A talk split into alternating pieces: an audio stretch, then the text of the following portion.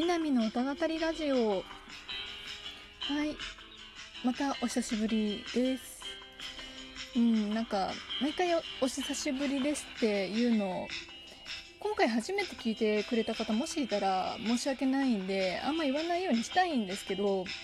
前から更新待ってくれてる方がもしいたらそれはそれで申し訳ないので言わざるを得ないという毎回あの思いながら言ってます。はい、えー今回はついさっきまで新宿の映画館でインド映画見たんですよ。てか今回ちょっと配信環境声ちっちゃくないかなとか心配になってるんですけど大丈夫ですかね？まあちょっとちっちゃかったら音量上げるなりして頑張ってください。えーインド映画で、えーきっとまた会えるっていう映画なんですけど先週公開されたばっかりであのもともとインド映画のあの公式アカウントとか集めたえっ、と ちょっと BGM の方が勝ってたかもしんない今。今音量下げたんでこれでいい感じになるかな。えインド映画を集めたツイッターのリスト作ってましてそれにあこれも新作のインド映画なんだってことで放り込んでた映画だったんですね。それがもう3月だったか4月だったかに公開予定だったんですけどあのコロナの影響で8月まで延期されまして あれなんかあ止まっているわけじゃないんだな。うん。えーっとそれで4月から公開されるまでの間にあの主演の俳優さんが大変なことになりましてちょっとあの気になる人は調べてもらってもいいしちょっと調べないでおこうかなっていうのも全然ありで私はその情報をその公式アカウントから知ってえーってなりでそれを知った上で鑑賞したんですね。それですごいいい作品だったんですけどだからこそ主演俳優の方のがもう本当に、まあ、衝撃的でっていうのが一番なんかこうまだごまかせるごまかせる？なんかまだ何があったのかをこう悟られない？言い方ですよね。うん、本当に調べればわかるんですけど。でその物語の本筋でやっちゃいけないことっていうのがやっちゃいけないことというかもう本当これはあかんやろっていうことがあるんですけど それを後々主演俳優がやっているということでオンってなりながら見ていたので大変あのコメディなのに情緒がメタメタになりましたという。はい。まあなんかとにかくその話がしたくてこのラジオまたつけたまたつけたというか配信を始めたんですけどいやーやっぱ私映画のネタバレなしレビュー厳しいわーってことで なんかもうちょっと頑張ったらネタバレ解禁したいですね。うん何を言えばいいかな。えっとあのまず私インド映画にあのバーフバリって作品から入ったんですね。でバーフバリって作品はあのインド映画ってヒンディー語圏で作られている映画はボリウッドなんですけど昨日マツコの知らない世界で特集されたボリウッドで他にもタミル語圏っていうチェンナイ中心の何ウッドだったっけな？あパッと出てこない。ねホニャララウッド。うん。ちょっとタミル語映画ファンの方ごめんなさいなんですけどちょっとそこは置いといてテルグ語圏っていうところで作られてるトリウッドっていうのもあるんですよ。でそのバーフバリはトリウッドなんですよ。なんですけどその主演俳優のプラバースさんが「サーホー」っていう映画であのボリウッドの女優さんと共演してましてでそのサーホーはもうコロナの直前ぐらいだったかな。うん。直前？直前だよな。うん。直前に公開されて結構私はもう頑張って見に行った感じだったんですけどそのヒロインの女優さんがめちゃくちゃ綺麗な方なんですよ。まあなんか本当にインド映画のヒロイン演じる女優さん大体すごく綺麗な人多いんですけど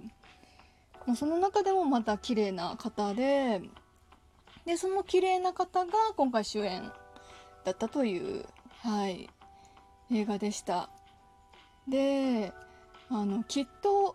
うまくいくっていう あの名作映画があのボリュードでありましてでその映画はインドの工科大の学生寮を舞台にしてるんですね。でえっと今回のその「きっとまた会える」の監督さんはそのかええっと「きっとうまくいくの」あの作品じゃなくてえっと、ダンガルきっと強くなるという別のスポーツ漫漫画じゃない。スポーツ映画のいやでもスポーツ映画でもないんだよなあれ。はあ撮り直した方がいいんじゃないかこれ。えっとえ監督さんなんですよ。でまああやかった形で今回「きっとまた会える」ってタイトルででその「きっとうまくいく」と同じインドの工科大の学生寮が舞台。なのでまあなんか放題が 結構似てても許してねみたいな感じで公式さんは言ってて。でその前知識はそのインドの工科大なんだなっていう感じでで結構そのコメディ仕立てただし主演はあれっていうあのこの 伏せてる部分は最後まで伏せていきたいんですけどあれっていうのを知って行ってもうそのそれらの情報を知らなかった部分と知ってる部分によって めちゃくちゃ泣いたという。はい情緒がメタメタになりましたと繰り返しあのツイッターとかで言ってるんですけど情緒がメタメタになりました。いやー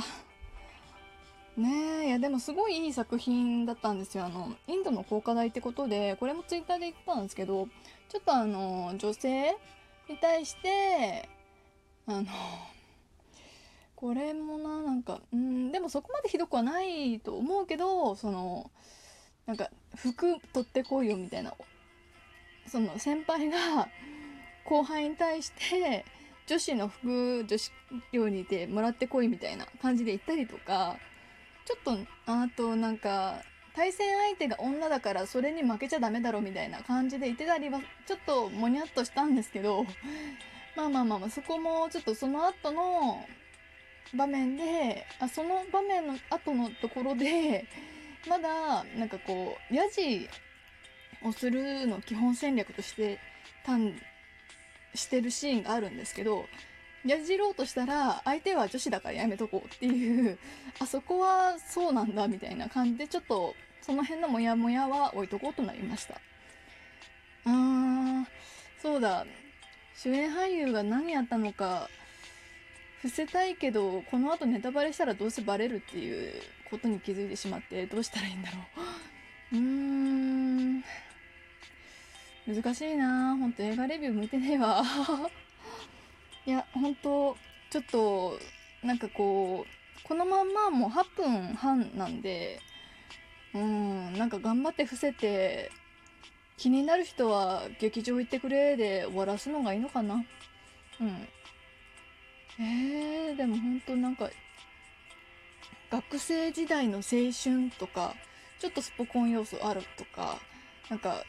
個性豊かな仲間たちみたいなワードに惹かれる人はぜひ、えーと、シネマアート新宿シネマアート心斎橋で、えーと、先週からやってるのであの今週来週に行けば絶対間に合う、えー、きっとうまくいくという映画を見てくださいそしてインド映画気になった人はぜひなんかこういう作品気になるんだけどとかあれば言ってください。えー、っと私の見ている範囲でおすすめします。このメタメタなレビューで。うん、いやーすぐネタバレ要素言いたくなっちゃうんですよね。それをなんかこう頭の中で押しとどめようとするからうおいおいなってなる。そうですね。あと今回シネマート新宿でカラーアウト・ザ・スペースあカラーアウト・オブ・スペース？っていうニコラス・ケイジ主演の映画も気になってたんですよそれはもう7月31日から公開しててえっと気になるなと思いつつあんまり新宿行きたくないんでその感染者数的に その控えてたらもう公開終わりそうであの朝1しかやってないんですよ9時半とかの。でちょっとそれと迷ってそのニコラス・ケイジ見に行くか、えインド映画見に行くかツイッターでアンケートしたらそのインド映画に2票ニコラス・ケイジに1票だったんですよ。というわけでインド映画行ってきてそれもまた良かったんですけどあのちょっと配信に来るの待つかなと思ってたそのニコラス・ケイジの映画がめでたく渋谷、えー、アップリンク渋谷でも上映されるらしいと分かり、えー、希望が持てた今日この頃でした。えーと、そのニコラス・ケイジの映画はあの原作がハワード・フィリップス・ラブクラフトで合ってますっけ？というあの分かる人は分かるクトゥルフ神話の生みの親でつまりあのクトゥルフ案件なわけですよ。いや気になるじゃないですか。あとなんかツイッターで検索したらアルパカが可愛いらしくってそれもまた気になっている。はい。これもまたちょっと見たらレビューレビューっていううのもおこがましいけど、まあ、感想を言っていきたいと思います。そろそろ時間なんで、えー、お付き合いいただきありがとうございました。本当に最近マジで喋ってないから口が回らなくてお聞き苦しかった。らごめんなさい。えっ、ー、と聞いてくれてありがとうございました。また次更新する時までよろしくお願いします。あの、なんか、フォローしててもらえると嬉しいです。何か反応ももらえるとまた嬉しい。嬉しい。なんか質問もください。お願いします。以上です。